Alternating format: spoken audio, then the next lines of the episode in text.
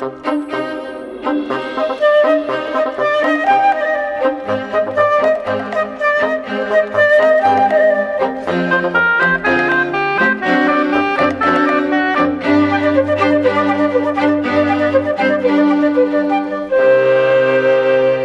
Que a quiralidade significa é que algumas moléculas têm uma forma e a sua imagem num espelho. São canhotas e destras, digamos assim.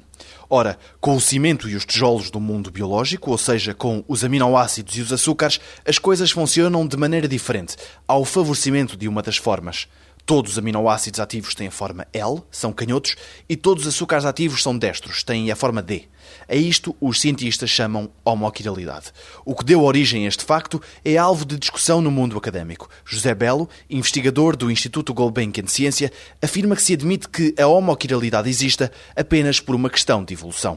E aquilo que é o conhecimento atual é que esta quiralidade também é muito dependente dos processos físico-químicos das próprias moléculas. Não é uma lei, é? mas é uma coisa básica da natureza. Será a quiralidade L ou D, por exemplo.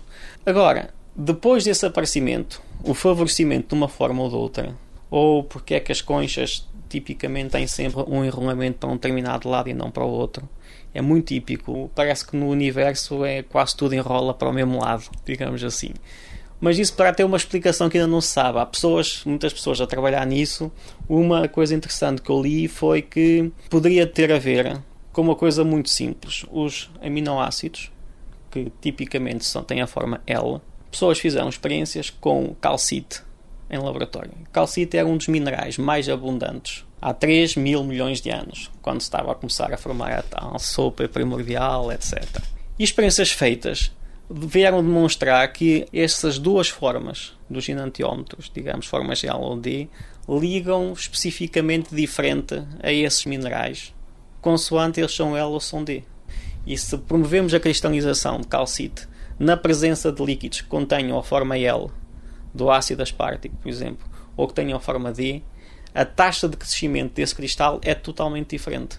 Portanto, isso poderá promover que, em termos evolutivos, fazer com que aquela forma seja privilegiada em relação à outra e vai fazer com que o enrolamento seja preferencial para aquele lado. Então temos uma quiralidade de um, uma forma e não de outra. Não é uma evolução orientada, mas é uma coisa casuística quase. Se realmente uma coisa tão simples como estes aminoácidos, aquela forma, liga preferencialmente ali, simplesmente porque é assim. Mas poderá ser essa a explicação, não é? Não é uma determinação, não é porque aquela forma é privilegiada divinamente, mas é porque simplesmente, talvez por uma explicação tão básica e simples como essa. Amanhã, a superfluidez de um sólido.